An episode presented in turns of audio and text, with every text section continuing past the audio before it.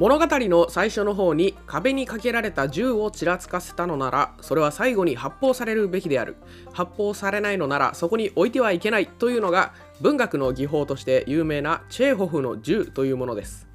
ロシアの劇作家アントン・チェーホフは銃を例としたこうした説明によって伏線は必ず回収されなければならないということを主張しました。ストーリーには無用な要素を盛り込んではいけないというこの考え方は小説や演劇に限らず我々一般人が書くブログの記事なんかにも応用できる優れものです。こう言われてしまうと無用なものを排除しちゃってもいいのかなんてことをちょっと思ってしまうんですがこの原理はストーリーの裏設定のようなものを否定するものではないはずです。物語に関係がないかどうかは誰もが明確に理解できるものばかりではありません。あるいはその伏線を回収したかどうかということも同じように終盤のどこかで知る人ぞ知る要素として回収されているだけというパターンもありえます。今季のラリーガで大旋風を巻き起こすジローナのミチェル監督は就任当初からペップ・グアルディオラの継承者として現在のバルセロナの監督チャビエル・ナンデスとたびたび比較されていました。その伏線はモンジュイックでのカタルーニャ決戦で見事に回収されてしまったのではないでしょうか。ザ・リトリートタイム始まりました。今回はラリーガ第16節のラカルタ・デラ・リーガです。今季一番の名勝負となったバルセロナ対ジローナの一戦についてたっぷりと語っていきます。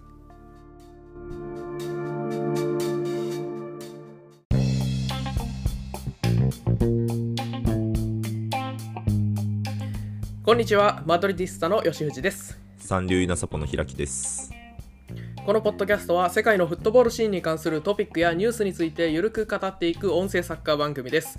ということで平木さん今日もよろしくお願いします。よろしくお願い。しますはい、えー、12月2週目ですね。はい。そうはいですね、今年もあと何週間 ?3 週間ぐらいか。ですね。早っ。早いっすね。本当に、早い早い。うん。えー、まあ忙しくやってますけどはいそんなラリーが第16節のラカルタ・デラ・リーガでございます。はい。はい。今節は何といってもバルセロナ対ジローナというね、えーこれはカタルーニャ決戦ということですけど。そうですね。はい。ラリーガの一応暫定首位と暫定首位タイと、えー、何位 ?4 位かな？の4位か。試合でした。はいはいはい。そうですね、はい。好ゲーム。めっちゃおもろい試合でしたね。い、やーなんかもう持論なんかベストだったかもしれないですね 今シーズン 今シーズンベストね。はいわかるわかる。もうね、一番、もう何度も見返したい試合というか、ね皆さんにおすすめしたいラリーガの試合っていうのはまさにこれですと。うんいやもう本当これだと思いますねはいいや、素晴らしい。えーそんな試合の話を今日はしていこうじゃないかと思います。はいよろしくお願いしますよろ。しくお願いしますえーっと、一応ね、えー先週忘れてたんで、最初に言っときましょう。はい。えー先週の回で投票機能を用意して、皆さんに投票いただきました。はい。えー 4, 4票いただいていまして、はい。えーラリーが第16節、バルセロナ対ジローナで勝利するのは？という質問に対して、はい。バルセロナが3票、おおジローナが1票ということですね。あら。えー残念 残念ですね。ジローナ、ジローナ不人不人気でしたね。不人気で、まあね、さすがにこのカードで、はい。まあ、バルサが勝つって予想するよな、みんな。うん、まあ確かにな、前節も調子良かったですしね。あまあ勝ちましたし、アトレティコにも。アトレティコに勝って、で、ポルト戦も良くて、うん、上り調子に来てたんで、えーさすがにジローナここで止まるだろうって思ったら止まりませんでした。うん、そうでしたね。はい。結果言うと2対4でジローナの勝利。おおいやなんか先週打ち合いを打ち打ち合いを期待しますって言いましたけど本当に打ち合いになりましたね。あの時なんか2対4とか言ってましたっけ僕？あいやえ言ってましたっけ？なんか言った気がするぞ。おおマジっすか？おじゃあそう当ててんじゃないですか。当てれてるじゃないですか。2, 2対4ってでもジローナスコアってイメージだけどありますよね。ああまあ確かになよくね、2対4で勝ってる気がする。なんか2点差ぐらいついてるようなイメージありますよねねこの得点力ですよ。うんいやはい。遺憾なく発揮してきましたねバルサ相手にもそうっすね。前節のね、バレンシア戦で負けそうになって最後、かろうじて逆転しているんで、はいそのなんていうんですか、アトレティックビルバオ戦でうんうん引き分けてから、さすがにもうちょっと止まっちゃうのかなっていう空気はあったんですけど持ちこたえてなんとバルセロナ撃破しちゃうっていうもうちょっと恐ろしい存在に なってますよ。いやーもうこれはこもうこのまま優勝争いにも食い込んできそうな感じですねもそうっすね。う、うん、それじゃあ簡単にメンバー紹介から言っておきますか。はい簡単にですが。はい、まあとはいえですね、えーホームバルセロナなんですがアトレティコ戦と全く一緒なんで ざっといきます、はい。えーゴールえーゴールキーパーがペーニャイニャキペーニャね。はい。で433でもうちょっともうザーッといきますね、うん。えークンデ、アラウホ、クリステンセン、カンセロ、ペドリ、デヨング、ギュンドアン、ハフィーニャ、レバンドフスキ、フェリックスと。はい。おおもうポジション名も言わず。もう。先週と。一緒です。まあでも確か頭でも想像できますよね。それだけでも。もう説明不要ですね。うんあ今週もでもクンデは右サイドバックの当番でしたね、まだ。ああまあ確かにそうですね、うんまあ、あとカンセロも引き続きですし、左で。うんえまあ、あと前節褒めてた3人の中盤も、えーまおあ、まあ調子いいですしねここは、ーここはもうね、い今んとこすごくいいですね。うん、はい。で、一方、じゃあジローナはちゃんと紹介しますね。はいえーゴールキーパー、ガッサニーガです。はいえーフォーメーションは一応どうしようこれね3バックにしようかな、うんうん。えー、3バックでいきますね、はい。えー、3バックが右からエリック・ガルシアダビド・ロペス、えーブリント。ンうん。で右のウィングバックがヤンコート左がミゲル・グティエレス。はい。でドブレピボーテがアレイシュ・ガルシアとイヴァン・マルティン、うんうん。えー前線右がツィガンコフ左がサビーニョ。で中央がドフビクとはい。はいおなじみのメンバーですね。まあそうですね。もう随分見慣れましたね。まああのあれか、えー、4バックじゃなくてあ、まあ、3まあ4バックの時もありましたけどまああの今3バックベースで紹介していただきましたねこの試合は。そうですね。基本はそのエリック・ガルシアが右サイドバック的になるんですけど、えーカンセロが上がってきたらヤンコートが下がって5バックっぽくなる。うんで、まあそのじ、そうやって守ってる時間の方が多かったんで、うんまあ、5-2-3、5-3-2みたいなね、うん守りの方が一応時間は長かったですかね。はいはい。まあ、これなんか最初見たとき、アトレティコも532みたいな感じじゃないですか。あの、まあ、えー、あれか。まあなんか同じような感じなので、なんか、あの、対し対象、なんかし比べやすかったですね、前の試合とすごい。ああ、バルサとの対戦ってことね。はい。うんうん、まあ、どこに注確かに確かに。注目すべきかみたいなところが見やすかったなっていうのは、もう、フォーメーションからなんかそう思いましたね、まず。うん、噛み合わせとしても、まあ、アトレティコはウイングバックの前でボールを持たせることが前提になっているんで、はい。えー、組んでや、そうか、カンセロは浮きがちになりますよね。うん、そうですね。はい。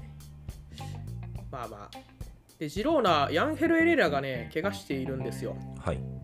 バレンシア戦で怪我してうん、で、今回もいなかったんで、まあ、中盤の主力なんでどうなるかなって思いましたが、まあ、イヴァン・マルティンが代わりをやって、で、他の選手、ヤンコートとツィガンコフが右にいるんで、まあ、そこは全然問題なくね、やれていました。まあそうですね。なんか結構かかるみたいですね。あ、そうなんだ。はい。いやーまあ怪我人がね重なってくるとさすがに厳しいなっていうところはあるんですけど、えーまあ1人や2人ならなんとかなるんですね今のとこ まあそうですね、そこは。はいということで、えーこれで2対4の打ち合いを制したジローナが首位に返り咲きましたとおお素晴らしい。マドリーが引き分けてるんですよベティス相手にはいはい。確かアウェーでそうですね。なんで、えー勝ち点同じだったんでねジローナが再び首位に立つというねおお。いやまあこの試合したら文句なしですね。うん文句なしうん。おまずなんか結構あの解説の、えー方もおっしゃってましたけど actual playing time が長いから それも面白い試合っていう要素の一つですよね。そうですね。ファールとかで止まることも少ないしう、ん。ね、なんか、いてえよっつって、止まったりしないしね。確かにボールも全然切れないですしもうなんかトランジション合戦だし、みたいうん。もうすごい面白い試合でしたね。そういう意味でも。そうっすね。で一応保持率でいうとバルセロナの方が、まあ、トータルでいうと上回ってるんですが、はい。なんぼやろ？えっ、と保持率は53対47か。ああまああまあどっこいだね。どっこいですね。でもこれあれっすよね。そのバルサがプレスを高めの位置からかけてジローナがそれをかわしていくっていうのが基本の構図でうんうんうん。もうジローナのねその攻撃の成功回数といいますか。はい。やっぱプレス回避めちゃくちゃ面白いですね。うんいやそうですね。なんか結構やっぱ5バック敷いてるからなんか前半とか結構持たせるシーンありましたよねバルセロナに。あそうですね。前半は最初の方特にずっと持たれていたような感じでしたね、でまあなんで結構、えー低い位置からの攻撃のスタートみたいな感じになることが多かったかなと思うんですけどもそこからもうもうスルスル抜けていきますしね、うん。うん。いやすごかったですねビルドアップは。そうっすね。だからそうね初期位置が低い分後ろに人数がいっぱいいる状態でえスタートしてでもまあ、はい。バルサもハイプレス来るんでうんうん。えそこを、まあ、いつもだったらミゲル・グティエレスとかあとイヴァン・マルティンはまあまあ高い位置にずっといるんですけどはいはい。今日はプレス来てたんで後ろの支援をしながら、えーまあ、一気に動きながら顔を出してで間を取って前に運んでいくっていう、うん。まあちょっとなんかねいつものジローナよりさらにスピードの速い攻撃が多かったかな。うんなるまあプレス来られてたんでね、まあ、その分その黄金パターンのそのウイングへのアレイシュ・ガルシアからのボールとか、ほどうん。まあ、そういうシーンは逆に少なかったんで、うんうんまあうん。確かにな。あんそうですね。まあ、後半ねバルサの足が止まってきたような時間帯だと何回かありましたけどね、うん。アレイシュ・ガルシアから。スティガンコフやサビーニョヤンコートかな。へのパスとかはありましたけど、まあ、基本的にはやっぱりそのアレイシュ・ガルシアがフリーで前向いて中央でボールを触るっていうシーンは最後の方まで少なかったんでやっぱり相手によってそこは全然違うんだなと、うん、戦い方全然変えてきてる感じはしましたね。うん、ただそれでも全然フィニッシュまでいけちゃうっていうのはねすごいですよ。あの、うん確かにな、まあ、得点シーンとかでもそうですよね。結構縦に速いというかあの、うん。もう一発で、えーシュートまでいけるようなボールとかも何回か出してたような気がするんですけど1点目とかだったかな、えー結構長いスルーパスで、えっと、直接、えードフビクでしたっけ？にラストパスみたいな感じ。いや違うあれか。ツガンコフが抜け出してドフビクへ、えーなんかクロスみたいな感じだったかな。そうっすね。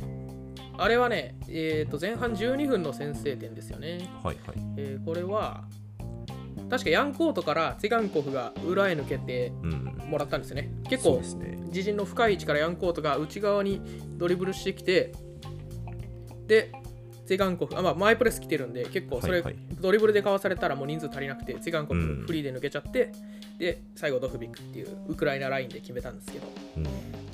ああいうスピードの速い攻撃が今回は功を奏しましたね。うん、なんか目立ってましたよね。やっぱこうんの1点があったから、ちょっとバルセロナもなんか生き切るか生き切らないかみたいなところ、ちょっと迷う場面もあったのかなっていうのは思いましたね。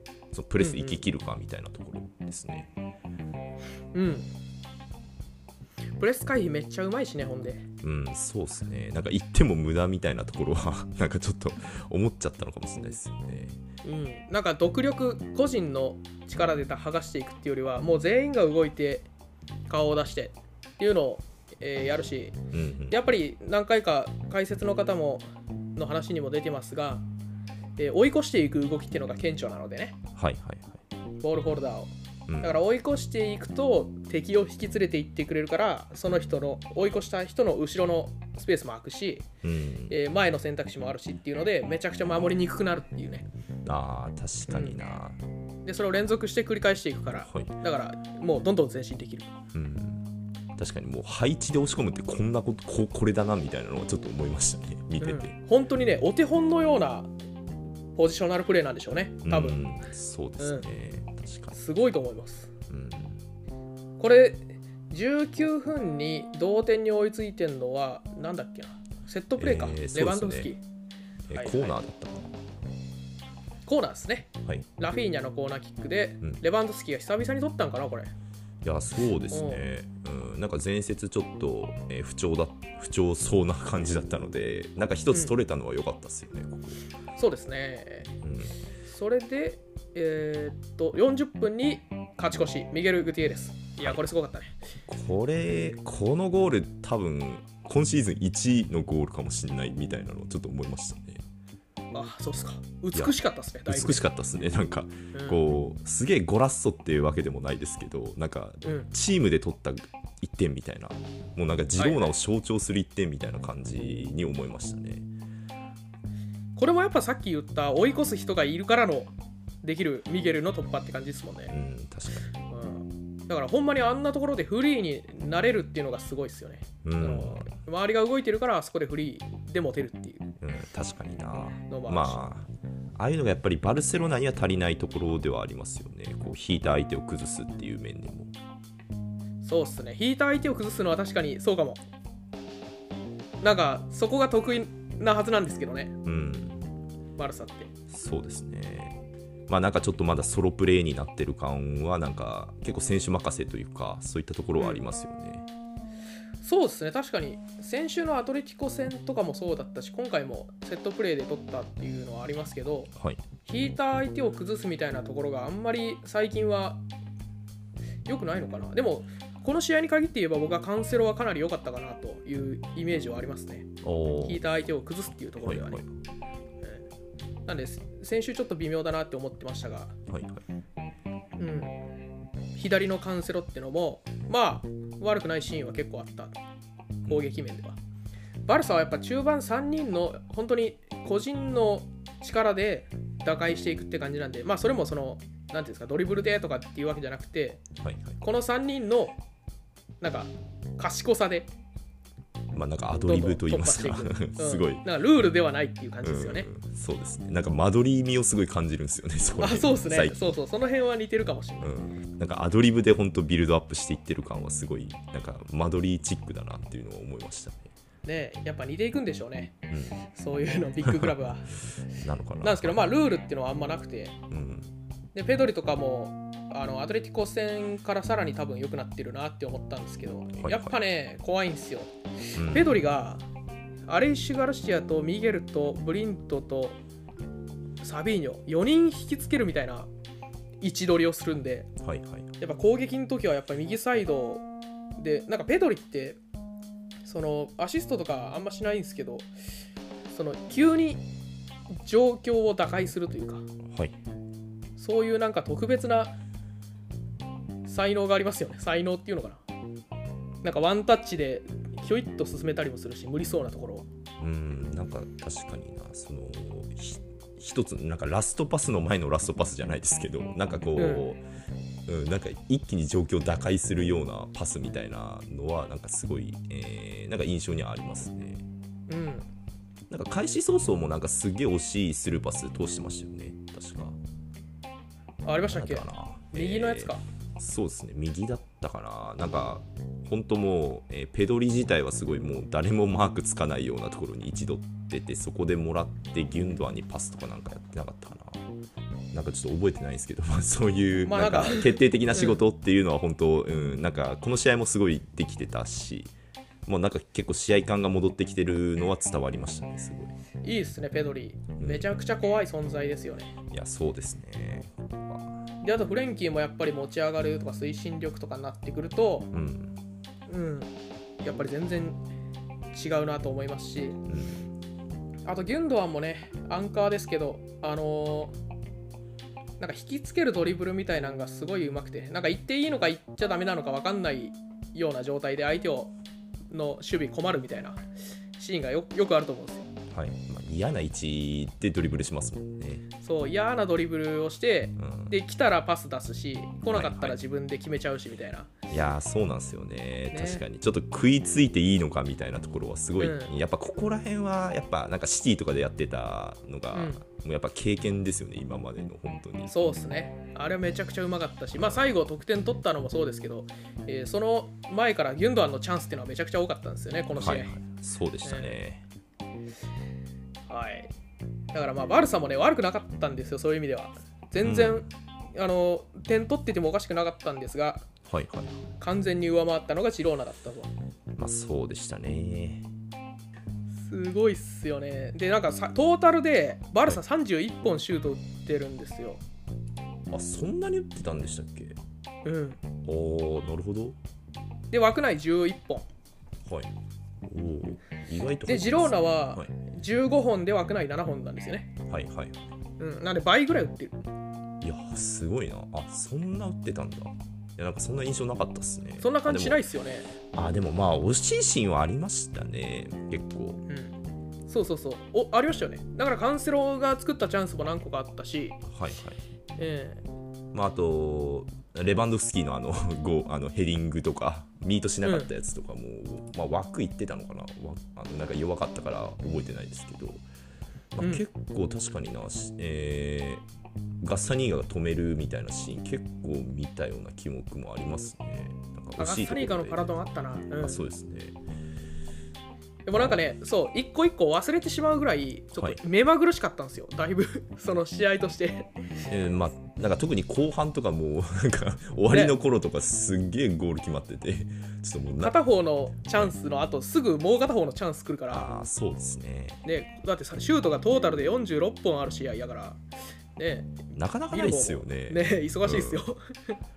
でね、これ、シュートの中身をちょっと見てたんですけど、はいはい。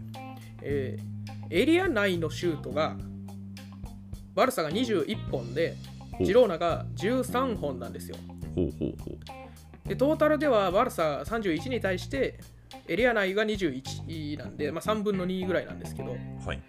ジローナは15本のうち13本エリア内から打ってるっていうね。まあこれが結構そのシュート本数の差ではなくてその質の差シュートの、うんうんがかなり違いますよね。うんなるほど。打たされたシュートっていうのが少ない、確かにそりゃ決定力と言いますか 4点入るよねみたいなところありますよね、うん。そう。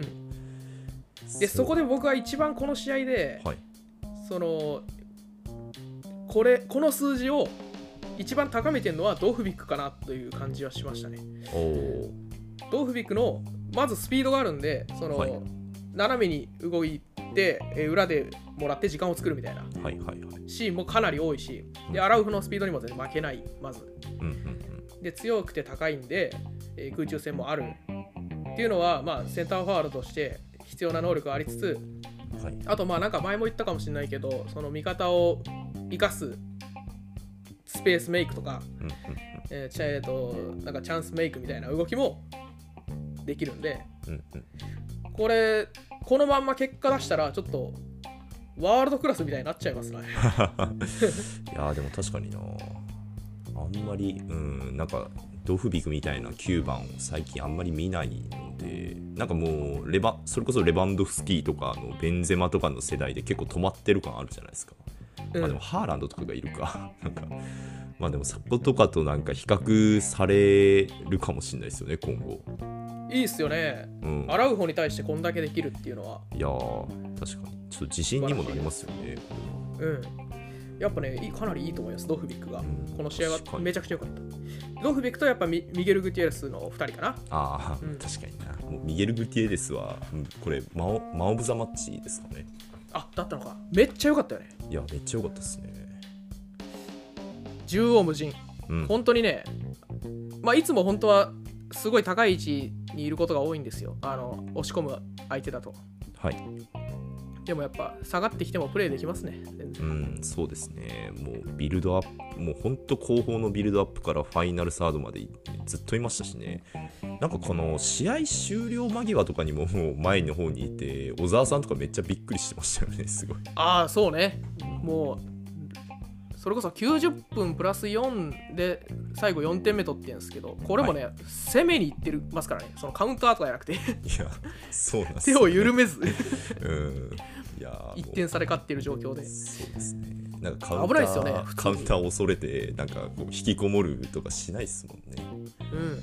90分プラス1で2点目取られてるんで本当なら引いて守っても全然おかしくないんですけど、うん。いや本当やっぱこうこういうところにやっぱ なんかなんだ盾を持たないジローナみたいなところはすごい出てますよね。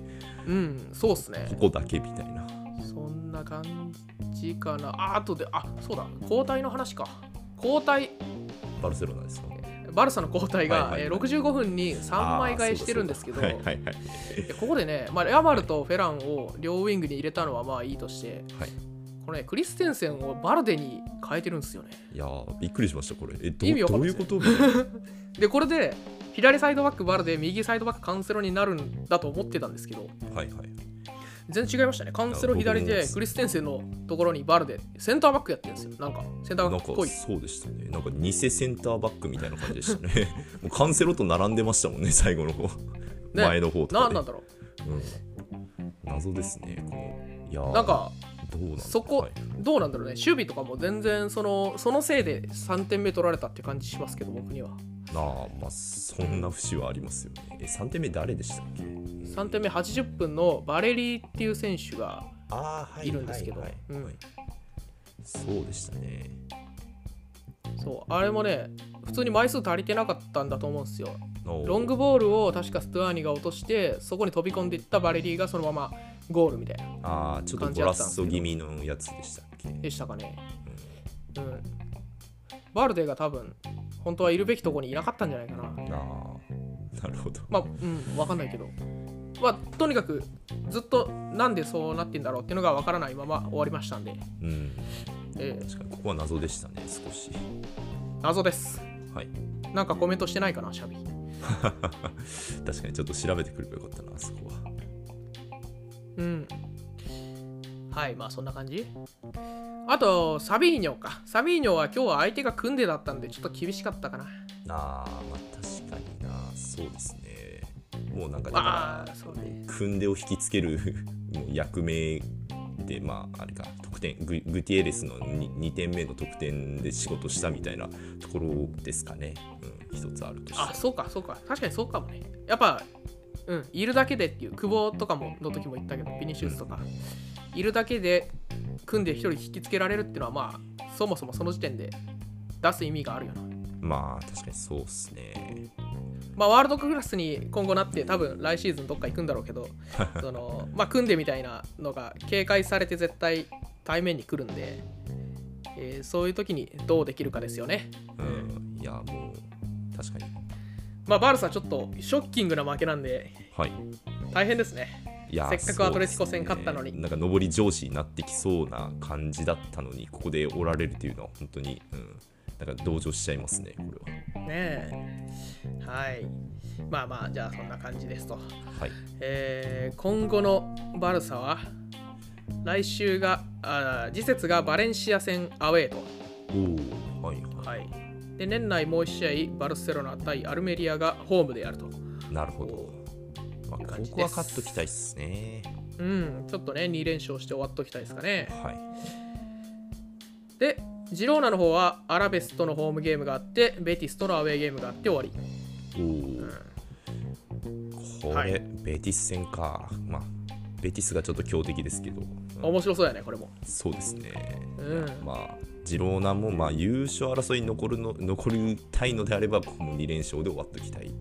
そうっすね。でその調ベティス子のままマドリード引き分けてますからね。あそうっすよ、ね、強いですよ、うん、強い強い。2連勝してそのままアトレティコとやると、うん。みたいな感じじゃないとちょっと厳しそうですね、そうっすね。年明けね。うん。いやバルサにねでも普通にボコボコにしちゃうっていうのがやっぱいやーと。すごいですね。いいっすね。うん。ええ。だからアトレティコみたいなところ、まあ、アトレティコがどう出るかだよね。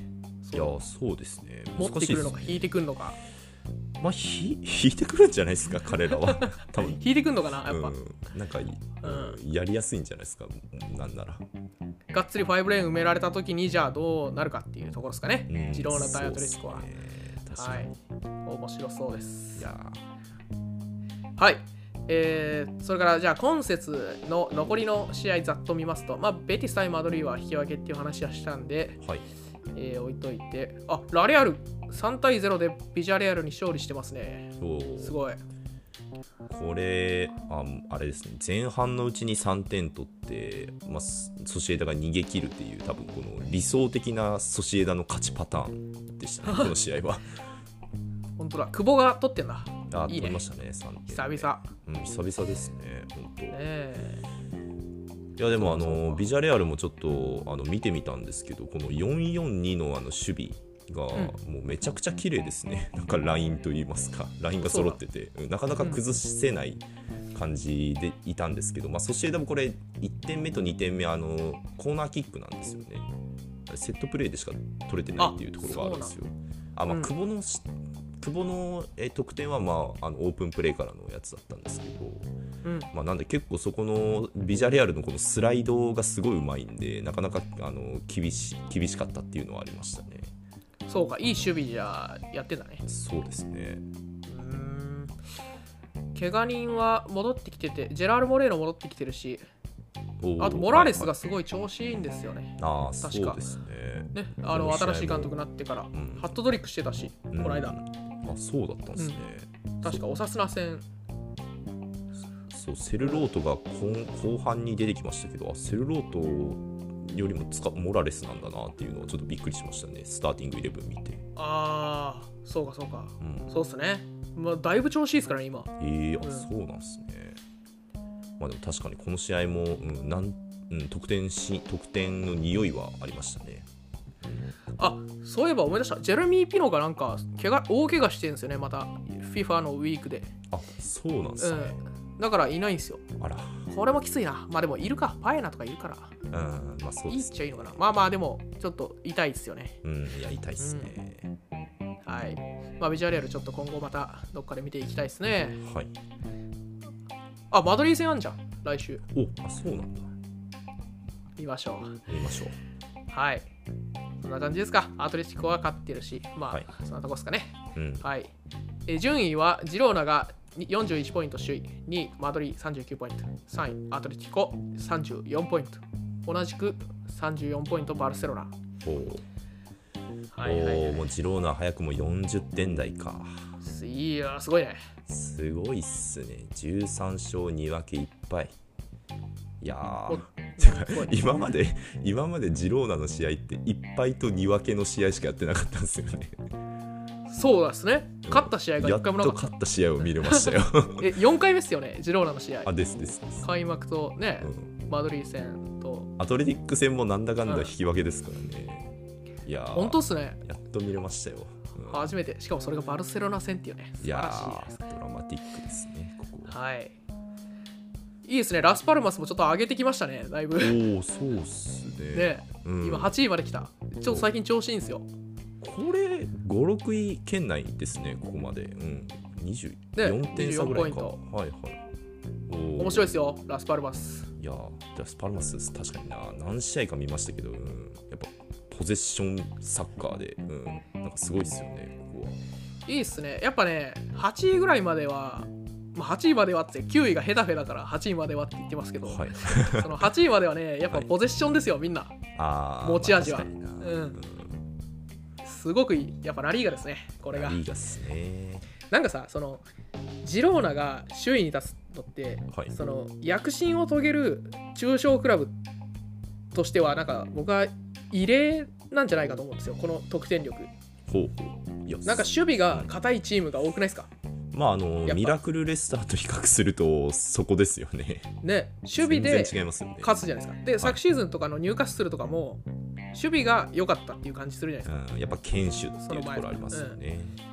で、えー負けそうなところを引き分けにすることで勝ち点を稼いでいくみたいなはいはいはい。のがあると思うんですけど、このジローナはね、守備捨ててますね。うん、捨ててるっていうか、まあ、攻撃全振りみたいな。はいはいはい。哲学がありますんで、えー珍しいと思いますこれ。うん。まあなんかもうジローナとしても捨てるものがないですしね。なんかもう こうできるんじゃないですかやっぱり。こういうところあるんじゃないですかね、そうっすね。なんでまあまあちょっと今後ジローナどこまで行くかですよ。いやーほんとそうですね。まあやっぱやっぱ一つやっぱアトレティコ戦っていうのがやっぱまた試金石になると思うのでちょっとバルセロナ戦と同じような感じでちょっと楽しみに見たいなって思いますねまずは。そうっすね。ジローナ。まあちょっと怪我人がめっちゃ増えると落ちてきちゃうと思うんですけど。はい。うん。まあ1月1月乗り越えたらほいよいよ優勝争いって感じしちゃいますね。うん1月まで首位だったらちょっと、いやとんでもないですよくりしちゃいますね。うん。まあ、コパデルレイでちょっと忙しくなっちゃうんですよ。1月があ入ると、ーはいはいはい。だからまあそこでちょっと落としたりはするかもしれないですけどね、うんうんや1ー月きついぞ。セビージャセルタソシエダレアル・マドリはいはい。ビルバオ。いやー12月もきついですけど11月もきついんですね自分は。きついですね。いやー。いやでもちょっとやっぱコパデルレイよりやっぱリーがちょっと優先してほしいですね。このファン目線からすると。そうですね。ここまでいけてたらね。いやーほんとそうっすね。はいそんな感じですかね。そうですね。はい。えー、じゃあまあ来週のカードみたいなところですか。来週はさっき言ったレアル・マドリー対ビジャレアルとか面白そうだし。うんうん。あとアトレティック対アトレティコ・デ・マドリーっていうのがありますね。おおはいはい。これもいいっすね。面白そうっすね。ラレアル対ベティスでもいいですね。ほうほうほう。おおいやなんかすごいいいっすね。いいカードが揃ってますね、うん。この説いいっすね。今節この試合いいっすね。そうですね、まあ、はいちょっとどれかピックアップしてみますか、なんか投票を募集しようと思いますがどうですか？どれにしよう？まあ、せっかくならレアル・マドリービジャレアルでいきます？いやこれはねでもあれだよ。どっちかわかんないやつの方が面白いんじゃない？ああはいはい。いやそしそしたらえー、ソシエダ・ベティスじゃないですかね。来るかな？来るかな？いやまあ知らねえよって話になるかもしれない、まあそうですね。の普段見てなかったら。アトレティコアトレティックの方がまだいいかもしれないっていうのはあります、ね、あーどうだろう。えこれ3つぐらい出せるよね。3つやるかじゃあ。あやってみますうん。じゃあ全部募集します。はい。お願いします。はい、ぜひ投票してください。はい。はい、じゃあそんな感じですか。そうですね。はい、それではまた来週お会いしましょう。さよなら。さよなら